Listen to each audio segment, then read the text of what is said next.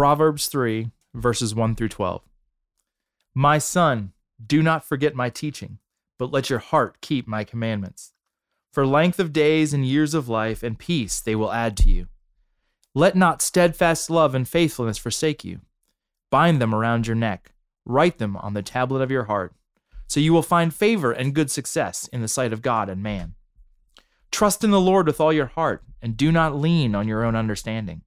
In all your ways acknowledge him, and he will make straight your paths. Be not wise in your own eyes. Fear the Lord and turn away from evil. It will be healing to your flesh and refreshment to your bones. Honor the Lord with your wealth and with the first fruits of all your produce. Then your barns will be filled with plenty, and your vats will be bursting with wine. My son, do not despise the Lord's discipline or be weary of his reproof. For the Lord reproves him whom he loves, as a father the son in whom he delights. This is the word of the Lord. Thanks be to God. Joined by the great, the beloved, the U.S. Army veteran, True. the man in a fine looking Brooks Brothers polo, the con man, Greg Conley. and uh man, Greg and I were fueled up on some good lunch and Mhm. we are we are ready to jump into the Proverbs. Uh and specifically one of my favorite stretches, probably my favorite stretch in the entire book of Proverbs.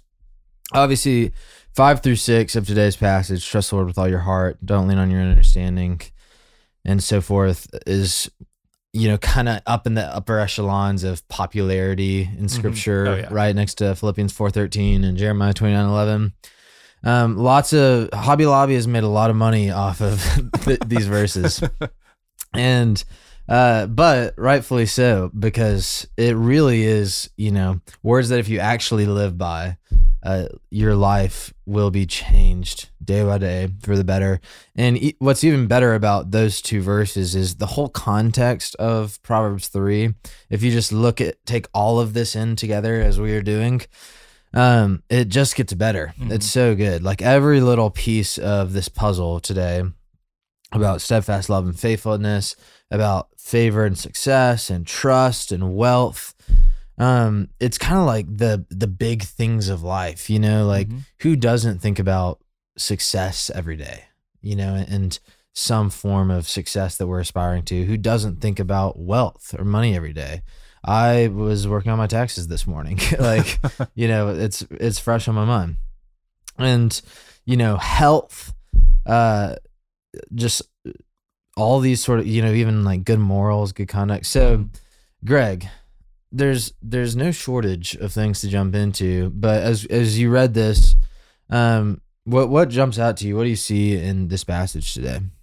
Oh man, like you said, this is. I mean, each sentence is sort of its own Yeah. self-contained universe Yeah. of wisdom. Yeah, for Um, real. that do it in big chunks is hard. I mean, I think a a couple things stand out. I mean, I think verse three, like when I read this, you know, the to kind of prepare, like the statement that um to bind steadfast love and faithfulness around your neck and write them on the tablet of your heart. Um, so you will find favor and good success in the sight of God and man. I thought was like for whatever reason really stuck out to me. Um, Mm, in in that it says, you know, I think if I if, if in a Christian context you, you talked about steadfast love and faithfulness, we would think about God's steadfast love and faithfulness towards us. yeah. But what he says here is bind them around your neck, write them on the tab of your heart, so you'll find favor and good success in the sight of God and man. In that steadfast love and faithfulness, certainly God is faithful to us and he has steadfast love towards us. Mhm. But that is not just something that we receive from God, but is also something that we should try to emulate. Amen. Right. Amen. Um, and that steadfast love and faithfulness in human context, right? If you think about, you think about, um, I, I think about a guy I went to high school with who he was a good friend of mine and he went to prison for selling drugs. Hmm. And everybody, like, he was a real popular guy. Everybody really liked him, Yeah. right? He was a real cool dude. And then he went to prison. Yeah. And like, no one ever visited him again because, like, he was in prison. Yeah. Right. Uh, there was no steadfast love or faithfulness by on the part of his friends. Hmm. And I think about if we as Christians and just we as people operated with faithfulness towards one another, we were with people in their worst moments, not just their best moments, right? Um, if that we showed love for them, steadfast love, love that endured, not just love because, you know, they they happen to be convenient people for you to see or they happen to fit into your social circle or you know whatever reasons but steadfast love that you're with people through their ups and downs in life Mm-hmm. and it says that favor and good success you, you'll find favor and good success in, in the sight of god and man and it makes me kind of parallels what jesus tells us about you know um uh, i was reading in uh, matthew 10 this morning you know jesus is talking about even if you give a cup of water to one of these little ones Mm. right like Mhm. you will receive your reward. Like it parallels Jesus talking about the way we should um, regard other people. That if you do this for the least of these, you've done it for me. Yeah. Um, and I just like, that really stuck out to me. And I thought, man, like, yeah, uh, you know, maybe I should think a little bit more about binding faithfulness and steadfast love around my neck. Um, Amen. I think that really that and and I think the second thing that stuck out to me um, was be not wise in your own eyes Mm. um, fear the Lord and turn away from evil. It will be healing to your flesh and refreshment to your bones. Like how often do I, in my own, it- like you, everyone's wise in their own eyes, right? Like I'm a pretty clever guy. Like Yeah. I got this figured out, Yeah. right? And realizing that, um, that the fear of the Lord makes you not as wise in your own eyes Yeah. you know is sort of the implication um and so i i think like um the the refocusing on others the focusing on binding steadfast love and faithfulness to god and to other people Mhm. and then secondly to um to fear the lord and lessen your own regard for yourself and your own guard for your own wisdom um is is a healing to my flesh and refreshment to my bones i think were the two things that really really stuck out to me Mm, yeah. You know, I love Paul. He, and we talk about this a lot at Christ Covenant, which I love, but this whole idea that the wisdom of God is foolishness to men mm-hmm. yeah and the wisdom of men is foolishness to God. And I think that be not wise in your own eyes, it really taps into that because I think where we can wrongly misunderstand uh, biblical wisdom or like growing wise as a Christian is it's like using God to grow in the wisdom of men. mm-hmm. And so you are like, bec- you like are considering yourself more and more wise. But the upside down economy of God's kingdom also applies to wisdom, where the less wise you consider yourself and sort of the less merit that you hang on your own cleverness is actually the more wise you are right and um it's it's a lot to think about and meditate on but it's it's really really good because i mean i that's actually that phrase be not wise in your own eyes is one of my favorite diagnostics for myself in my own walk with god. Um because i spend a lot of my life you know just like a little chip on my shoulder of like i'm a i'm a clever guy. I'm you know i have pretty good insight is like sort of my internal monologue a lot of the times and then when I think and read and meditate on that, be not wise in your own eyes, and just uh, ask yourself, am I wise in my own eyes? mm-hmm. A lot of times the answer, usually the answer is yes. And okay, I need, what do I need to do? I need to fear the Lord and turn away from evil. Mm-hmm. And so I, I love that. And then you also, dude, look at how in sync we are because you, you also hit on one of my favorite moments of this passage, which is that let not steadfast love and faithfulness forsake you. Bind them around your neck, write them on the tablet of your heart, and you will find favor and good success in the sight of God and man. And I used to like avoid that part of, you know, because success, like, that felt almost like prosperity ish to me. Like I was Mhm. kind of confused. And so I wouldn't really know what to make of that. But lately, as I've been studying this in preparation for ODR, that's actually become one of the most fascinating parts of this passage because this is actually defining what true success is Mhm. in life. What's good success? And you know, Dees has preached on that recently from the pulpit. But this idea of we are all chasing suc- uh, success in some way. You know, for the artists in our church, it's like gaining notoriety and traction in their industry. Uh, for you know businessmen and executives, you know, it's climbing the corporate ladder, it's making good investments, it's building a great business, it's getting promoted, you know, all those sorts Mhm. of things. For a lot of our women, it's the same. It's you know building a great career, uh, you know, kind of reversing the narrative and being like a strong businesswoman. For some women, it's like being the best homemaker ever. The list goes on and on, but we're all chasing success in some way. And the thing is, is that once we make that thing ultimate, uh, we begin to forsake other people Mm-hmm. so that we can use them like stepping stones to get to where we want. Mm-hmm. Uh, you know, we begin to act out of rivalry. We become competitive. We become the opposite of loving and faithful. Mm-hmm.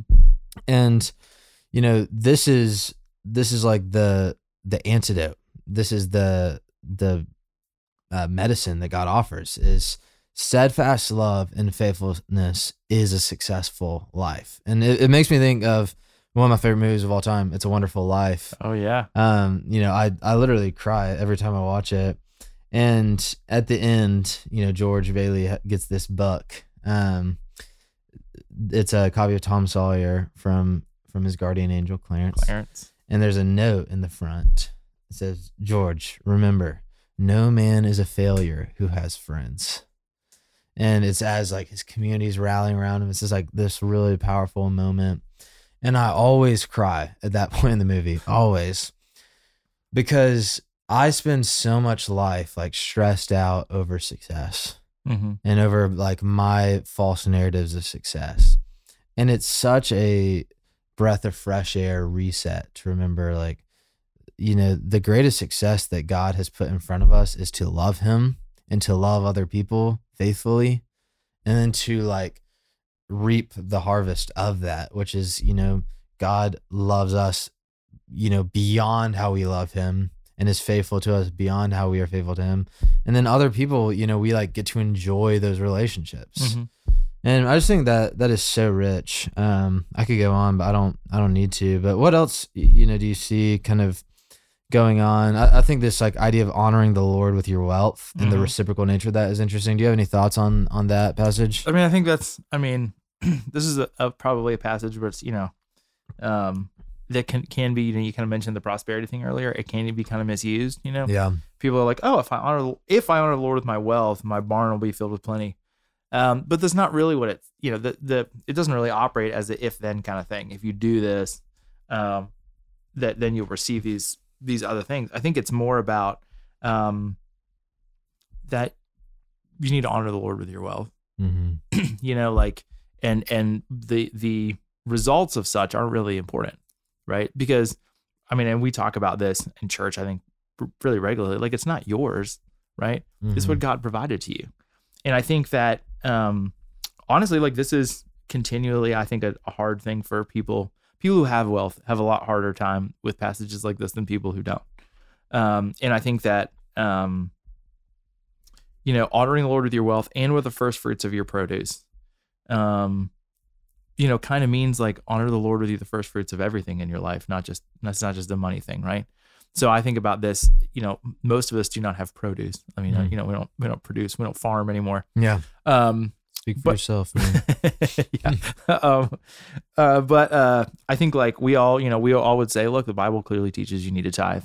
Mhm. and so you know you need to be giving you know 10% of your of your of your uh of your money to the church to the lord. Um but i mean like what about your time? What about your attention? What about all the other things in your life? Like do you do you dedicate those to the lord? Mhm. um do you honor him with your with him Mm. do, do you even think about it that way do you you know J- jason has talked it previously about i know we talked about this a lot at churches you're being discipled all the time right no matter no matter whether you're in church something's discipling you Mhm. whether it's the news whether it's movies whatever do you honor the lord um, with your time do you Mhm. honor him with your thoughts are you dedicating your time Mm. to to um to to his name to his kingdom to what he's doing in the world are you sort of like hey i write a check on sunday and Mhm. i pass it off this is like this is not a a a bar to clear it's not like this is the floor right like if you're doing this much you've made it right but it's more like are you honoring the lord with your wealth in all respects are you honoring the lord with all of your life right and if you do that right um then you're going to feel like you have plenty and Mhm. everything's bursting with wine because because the Lord is with you, right? Yeah. If you're honoring him in that way. And so I think like yeah, it can easily be misused, but I to me it was just convicting to like am I setting aside all portions of my life, the first of which and the best of which I'm giving to God. Amen. Amen.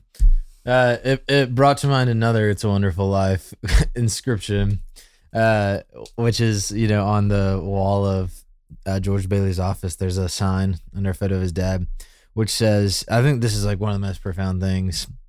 I sound like such a nerd today, but what's the name? It's a great movie, man. Um, it's this, it's this plaque that says, "All you can take with you is that which you've given away," and I think that that is just ridiculously profound. It's almost awesome. frustrating that that's like in a movie. like it's like so, and it's like uh it's just kind of like in the background of a shot. But all you can take with you Mm. is that which you've given away, which is similar uh, in ethos to, you know, John Piper kind of popularized this phrase that was on a, I think it was like on a plaque in his mom's kitchen, which said, "Only one life will soon be passed. Only what's done for Christ will last." Mhm. Um, and so that's kind of like a more hymny, like religious sounding version of the same sentiment, which is, you know, the things that we store up for ourselves, uh, we lose and we leave and we Mhm. have no control over. And, you know, there are so many instances in the Bible where it kind of talks somewhat ironically and sarcastically about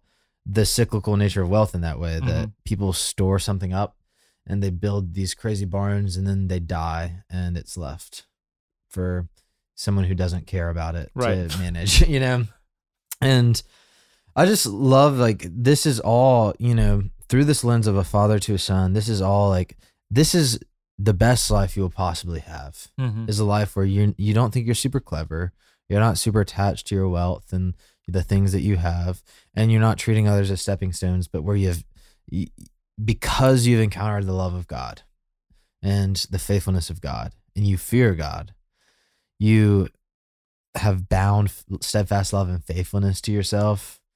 You trust God. You honor God with everything that you have.